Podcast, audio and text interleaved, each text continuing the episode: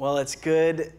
It's good to be with you all. Um, we are on uh, baby watch, so if I disappear, it's because Kelly started waving at me and we had to go. Um, but if that doesn't happen, then I've got a sermon that I can't wait to share with you all. And uh, for the campuses, so good to be with you, Waterford, Lake Mary. Lake Mary, I'm, I'm going to be teaching a reconstructing evangelism class uh, in, uh, at the end of October that I hope uh, you'll be a part of. So I can't wait to be with you guys. And to the men and women at 33rd Street, always great to be with you. And just want you to know we continue to pray for you because I know uh, you are in a tough place. But we're so glad that you're part of our church. And, uh, and as, we've, as we've gone through this series on how to make a friend, we've really been looking at kind of the importance of it and how oftentimes friendship isn't necessary, but the Bible makes it very clear that it's important, that we actually can't be all that God designed us to be without it. And so we've been studying that. We've been looking at its importance. We've been looking at what, what is it, what do we need to be in order to be the kind of friend that God had in mind when he thought up friendship.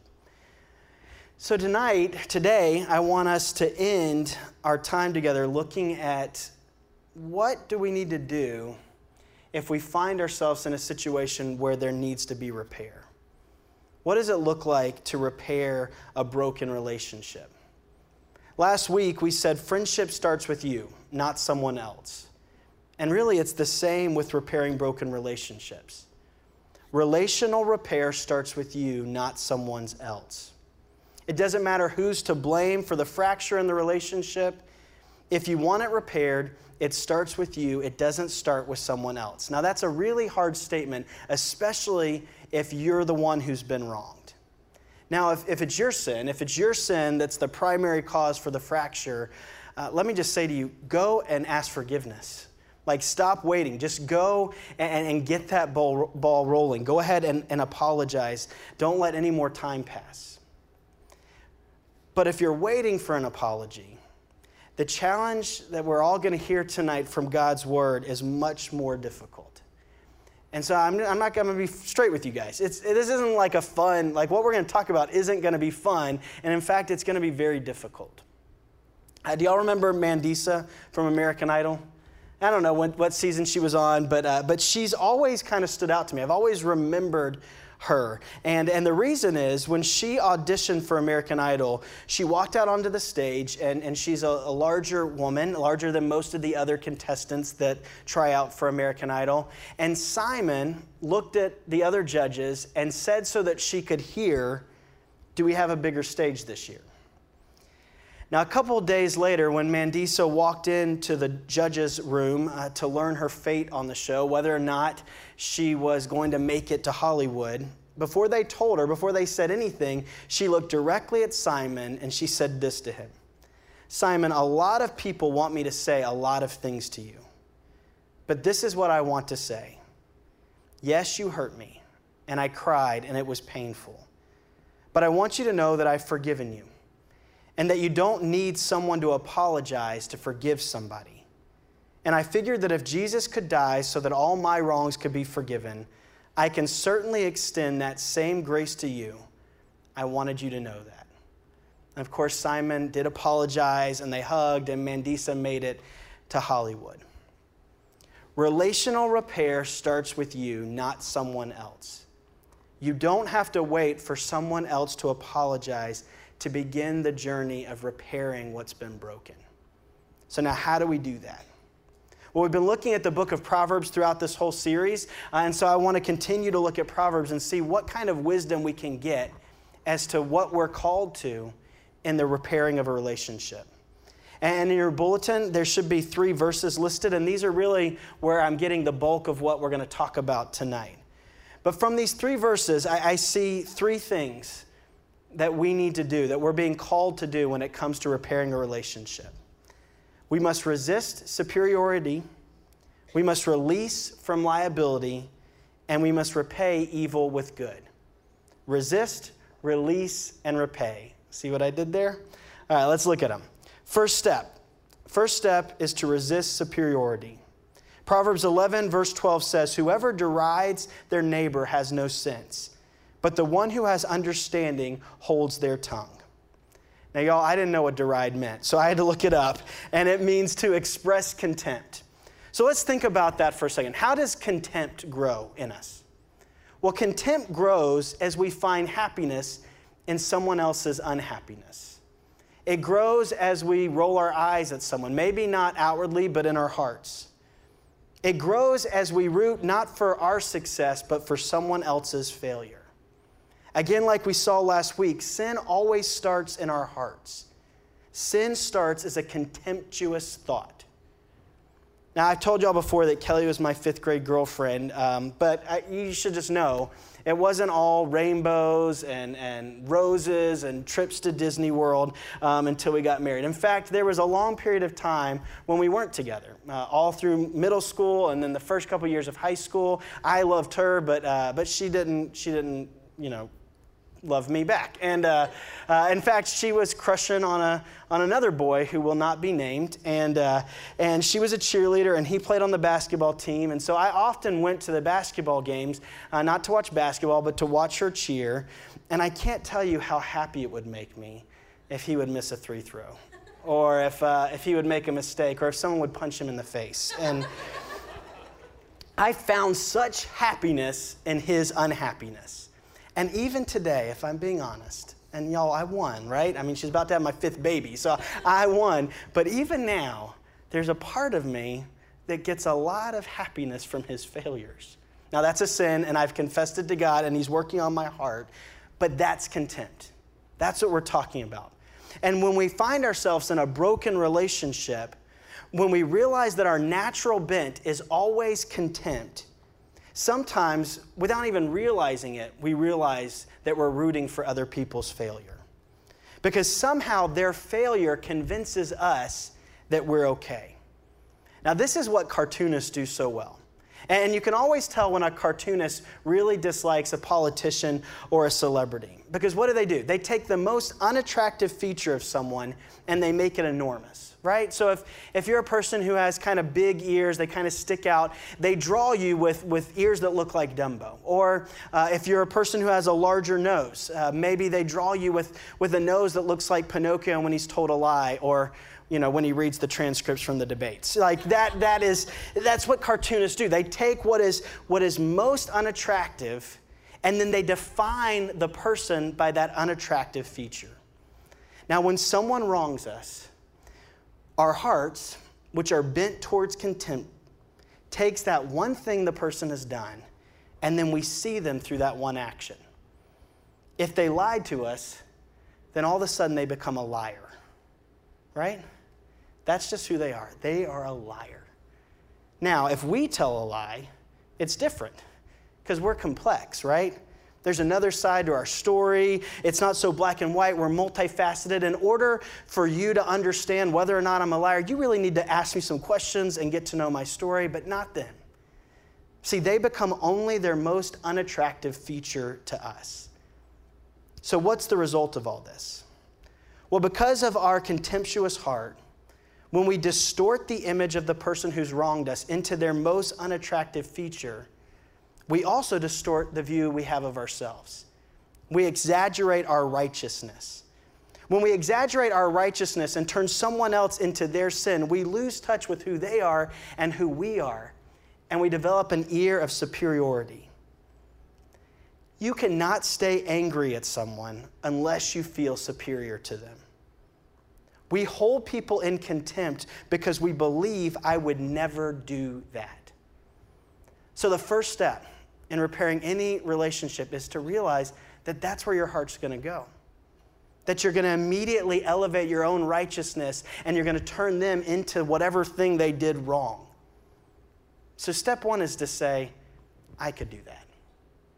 I'm no better than that and as I was thinking about that, I realized that point like really hit me about 10 years ago um, when I was watching a, Mon- a Mo'Nique stand-up special. Uh, I don't know if you know who Mo'Nique is, but she is a, an actress and a comedian, and, uh, and she was uh, doing a stand-up routine in a women's prison.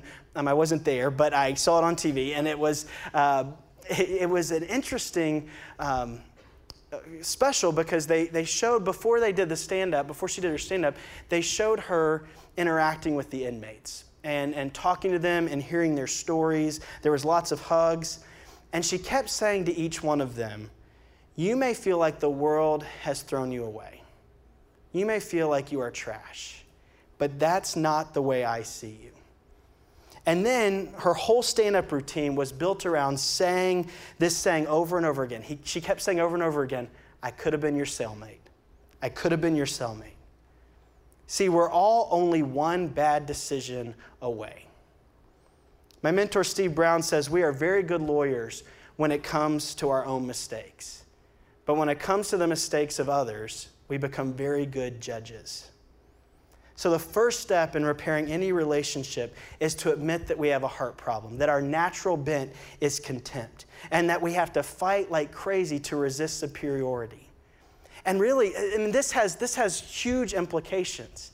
I mean, this really is, is how racism begins, right? It begins with someone being wronged by someone, and then you turning that person from a complex individual into, into that one particular act and then you start seeing them like that, and then you start seeing everyone who they're associated with, whatever group they're a part of, you, you turn that whole group into that. So this has implications that, that, that we have to address. We have to start by realizing that that's what we're going to naturally do unless we stop it, unless we resist superiority. Secondly, we must, re- we must release from liability. Proverbs 17 9 says, Whoever would foster love covers over an offense, but whoever repeats the matter separates close friends. When we see cover over, it, it might seem like the Bible's telling us that we're supposed to, to, to cover up someone's sin. But like we saw last week in Proverbs 27 5 through 6, better is open rebuke than hidden love. Wounds from a friend can be trusted, but an enemy's kisses multiply. And we saw that the most unloving thing that any of us can do for one another is to let each other keep doing wrong. That in fact, to not confront someone's sin because we're worried that the truth will hurt their feelings is just as bad as Judas betraying Jesus with a kiss. And so that can't be what it's teaching. It's not teaching that we're supposed to cover up someone's sin. But let's look at the second part of the verse. It says, Whoever repeats the matter separates close friends. The key word is repeats. When we repeat, what we're doing is, is we keep bringing up that particular sin over and over again. So, what's happening there? Well, we're holding a grudge. Are there any grudges that you're holding right now? Are there any, uh, any situations or, or, anything that someone's done to you uh, that you just keep replaying in your mind? You keep telling yourself over and over again what she did or he did? Do you think about it all the time? You allow that memory to indulge in like the fantasy of replaying what happened? That's repeating the matter. And what happens when we do that is we begin to develop a heart that's rooting for them to fail. Our happiness becomes tied to their unhappiness. And so maybe we start to gossip about them, maybe we slander them, we start repeating their sins to others, causing division. Repetition of other people's sins unravels community. So, how do we, how do we cover over a sin? We stop repeating it. Because the only reason we're repeating it is because we're trying to exact a cost, we're trying to settle a debt. The reason we bring someone's sin up over and over again is to try to balance the scales. That's why when we see something go wrong in their life, we feel a little bit better like if a, if a girl breaks your heart and then all of a sudden her heart's broken, you feel a little better. Or if someone that you work with, if, if he kind of manipulated or, or used you to get ahead and then all of a sudden he loses your job, all of a sudden you feel a little better. Why? Because you feel like you're balancing the scales. You feel like whatever he owes you is a little less because of his suffering. See, if, if we can hurt them or if they can be hurt, we can start to feel a little bit better because we're exacting the cost. So, what does it mean to cover over an offense? Well, instead of splitting the bill, you pay it. We've talked about this a lot. In forgiveness, someone always pays, it's just not the debtor. Forgiveness doesn't remove the offense, it doesn't ignore it, it doesn't cover it up, it covers it. Forgiveness means that the one who was owed, the one who was hurt, pays. If you've ever been forgiven, by someone. Um, even if you tried to pay them back, the one who forgave you paid the greater debt always. That's why forgiveness is so hard. That's why forgiveness is awful for the one doing the forgiving. That's why forgiveness can't be about a feeling. You can't wait to feel forgiveness. You have to act first. It's a decision first. You first do forgiveness, and then eventually you feel forgiveness. Um, Y'all know I'm I'm a big, huge fan of Hamilton, the, the musical, and uh, about a month ago I got uh, to go see it. I was in New York City and I got tickets, and um, it's a long story, but if you're going to New York anytime soon and you want to know my method and how I got them, I'd be happy to tell you, but I'm not going to waste everyone's time here, but it was worth it, and, and you should go see it. Uh, but, but, anyways, the musical Hamilton is, of course, based on real life. It's based on our American history, it's based on our founding fathers. In particular, the $10 founding father without a father got a lot farther by working a lot harder, by being a lot smarter, by being a self starter. All right, I, that was dumb, but yeah, thank you, thank you. I, if you knew how much time I worked on nailing that instead of reading scripture, you would be mortified. Uh, but most of the content for this show came from a 700 page biography of Alexander Hamilton, which I just finished, um, and it's great. And in fact, the, the musical actually stays very close to history. But if you don't know much about Hamilton, Hamilton was our first Treasury Secretary. Uh, most of the economics of our country were put in place by him. He was a, a brilliant man, a brilliant thinker, a brilliant politician, and he was also involved in America's first sex scandal. And the reason, uh, we, the reason it became known was because he himself put a pamphlet out describing it in great detail. Now, the reason he did this was um, to protect or, or to, to save his name, his political name, uh, which I know seems crazy and I don't have a lot of time to go into that, but I tell you that because I want you to know something about his wife, Eliza. Eliza was often called by Hamilton the best of wives and the best of women. And the more I've read about her, the more I've gotten to know who she was, she really was. And Eliza forgave Hamilton. I mean, not only did he have an affair, but he made it public because he worried more about his job than what the effect it would have on his family. I mean, it's outrageous what he did. But there's this, there's a song towards the end of the show that's called It's Quiet Uptown. And the song occurs after the aftermath of the, uh, the affair being made public and also after Eliza and Alexander have buried their eldest son, who was 19. Uh, he died in a duel defending his father's honor. Uh, and so it's just devastating. It's like it's a devastating moment in their story and their life. Um, and in this song, they keep talking about the unimaginable the, the unimaginable pain of, of bearing a child and the unimaginable pain caused by an affair. And it just, it goes on and on and on. And, and if you've been through either of those, you know, like it is an unimaginable pain. And, and after the song explores that kind of grief, it concludes with these lyrics There are moments that the words don't reach. There's a grace too powerful to name.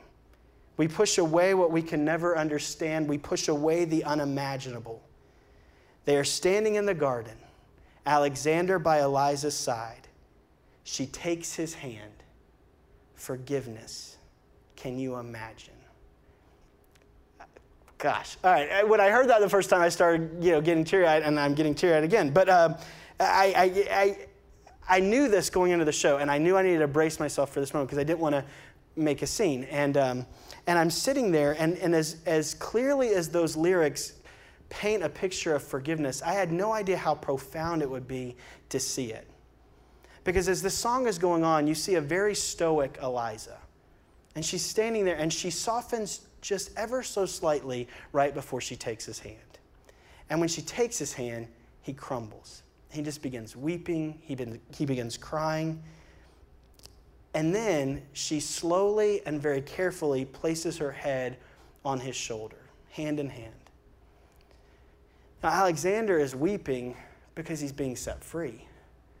He's weeping because there's been this huge weight that has been lifted. He's being released of liability. But what I found so mesmerizing in this moment was Eliza.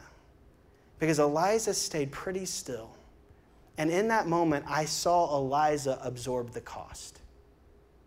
Alexander was being set free, but Eliza was paying.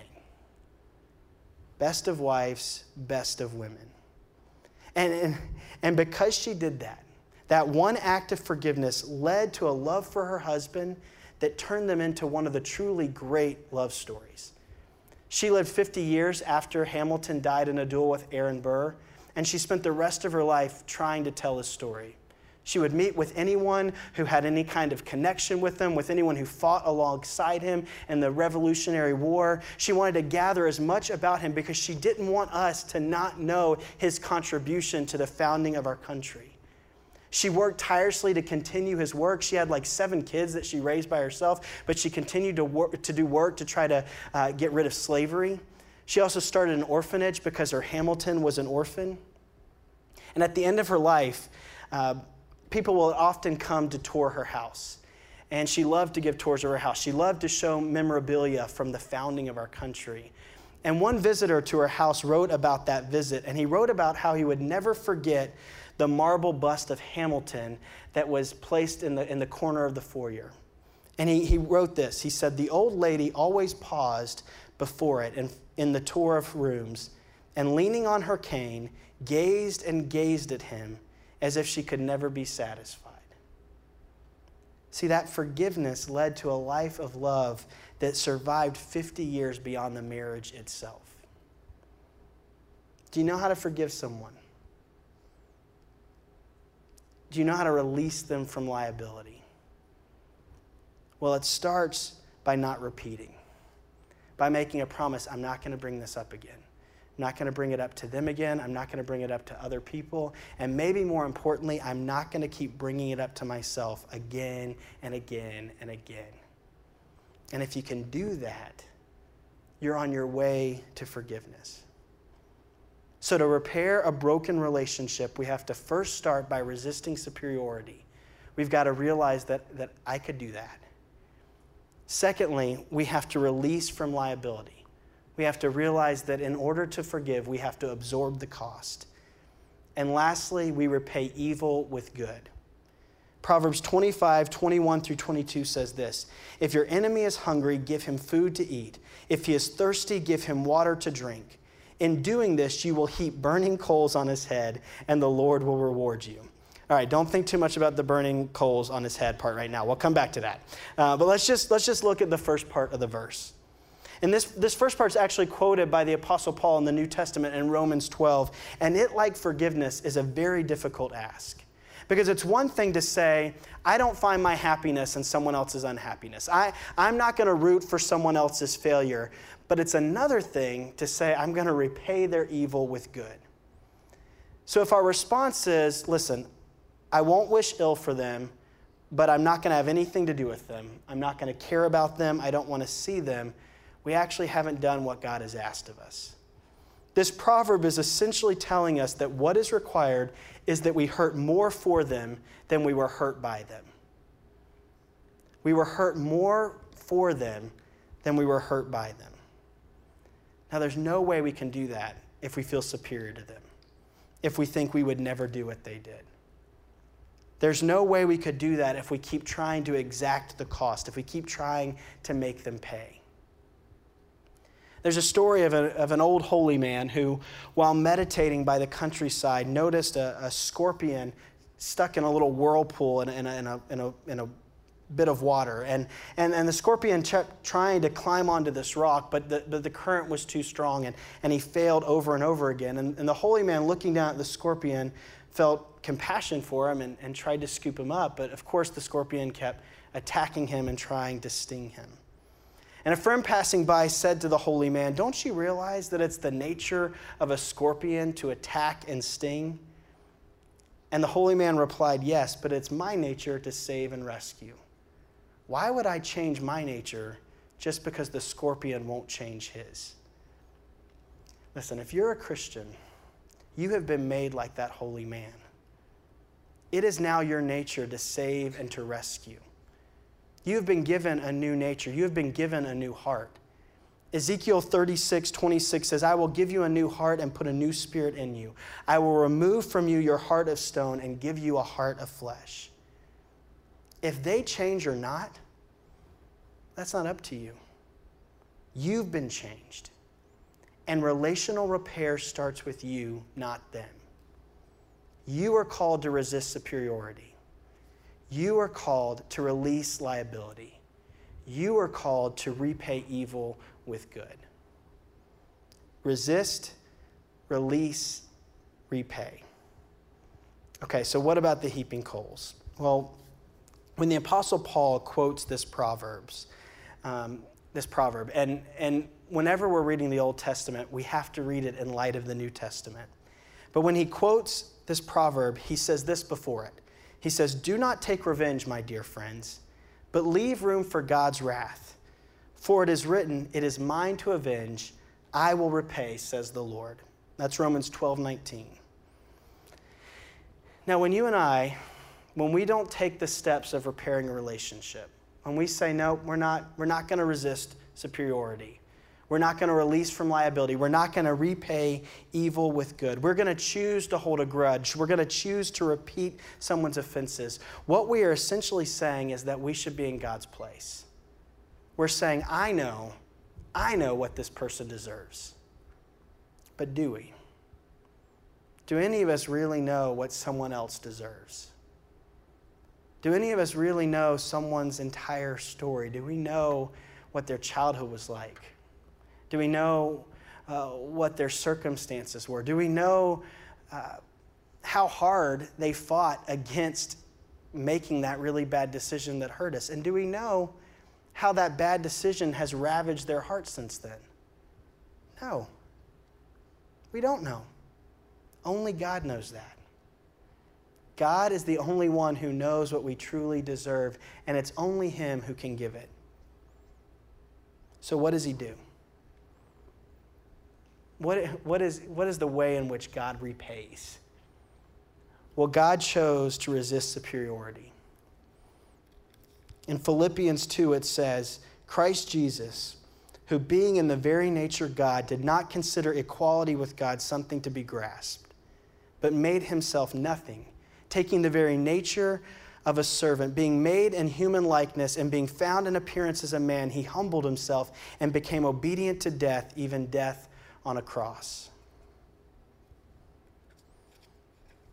God chose to release us from liability. Romans 4 says, Blessed are they whose transgressions are forgiven, whose sins are covered. Blessed is the man whose sin the Lord will never count against him. And God chose to repay evil with good. Luke 23. Two other men, both criminals, were also led out with him to be executed. When they came to the place called the skull, there they crucified him along with the criminals, one on his right and the other on his left. And Jesus said, Father, forgive them, for they do not know what they're doing. And they divided up his clothes by casting lots. The people stood watching, and the rulers even sneered at him. They said, He saved others. Let him save himself if he is the Christ of God, if he's the chosen one. The soldiers also came up and mocked him. They offered him wine vinegar and said, If you are the king of the Jews, save yourself. There was written a notice above him which reads, This is the king of the Jews. One of the criminals who hung there and hurled insults at him. Aren't you the Christ? Save yourself and us. But the other criminal rebuked him. Don't you fear God, he said, since you are under the same sentence? We are punished justly, for we are getting what our deeds deserve, but this man has done nothing wrong. Then he said, Jesus, remember me when you come into your kingdom. And Jesus answered him, I tell you the truth. Today you will be with me in paradise. It was now the sixth hour, and darkness came over the whole land until the ninth hour, for the sun stopped shining. And the curtain of the temple was torn in two. Jesus called out in a loud voice, Father, into your hands I commit my spirit. When he had said this, he breathed his last.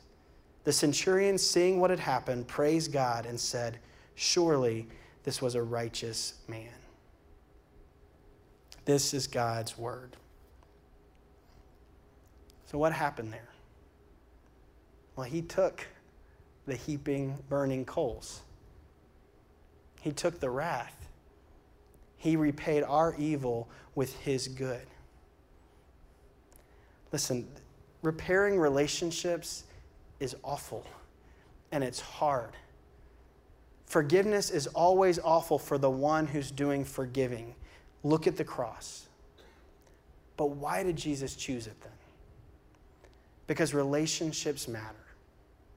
On the cross, Jesus chose relationship. No matter how hard it was, he says, I'm going to choose relationship. And he didn't just choose relationship, he chose relationship with you. Have you chosen relationship with him? The writer of the Hebrews uh, of Hebrews tells us that, that Jesus endured the cross because of the joy that was set before him.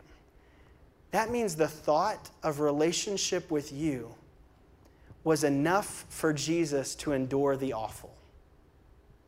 I don't want to end this series on how to make a friend without making it so clear that Jesus wants to be our friend.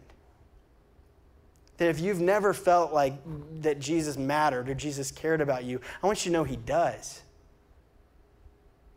And I don't want to end this series without all of us feeling the responsibility to go out and repair relationships no matter the cost.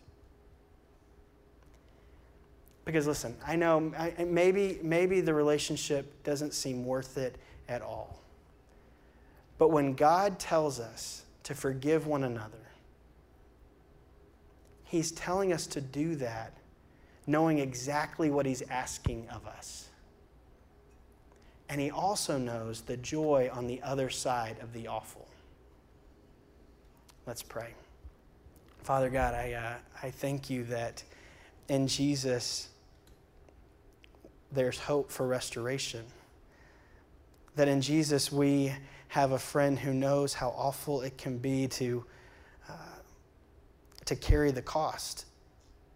And, uh, and we thank you that because he did that, we are invited into it knowing that there's joy on the other side of it. That no matter how hard or painful the process is, there's a hope that we have there's, there's the hope that you had.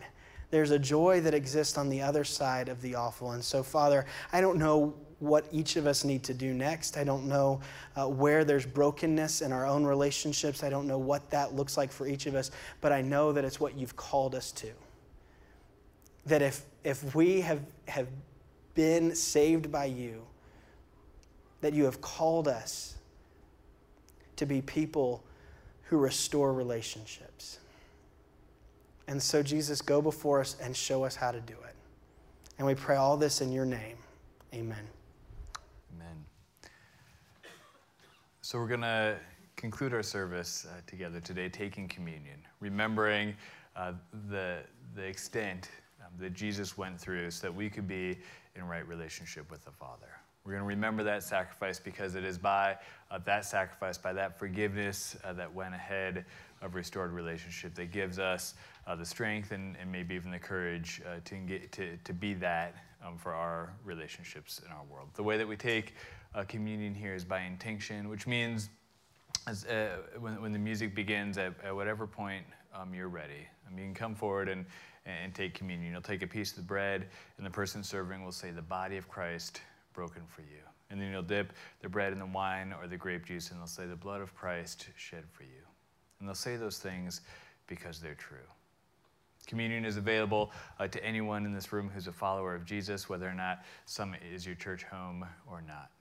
And if today is the first day where really all those pieces uh, got put together for you, the, the, where, you where you realized uh, the extent that Jesus went through um, to be in relationship with you, um, and, uh, and, you, and you want to be in relationship with Him today, taking communion uh, may be your first step um, in that.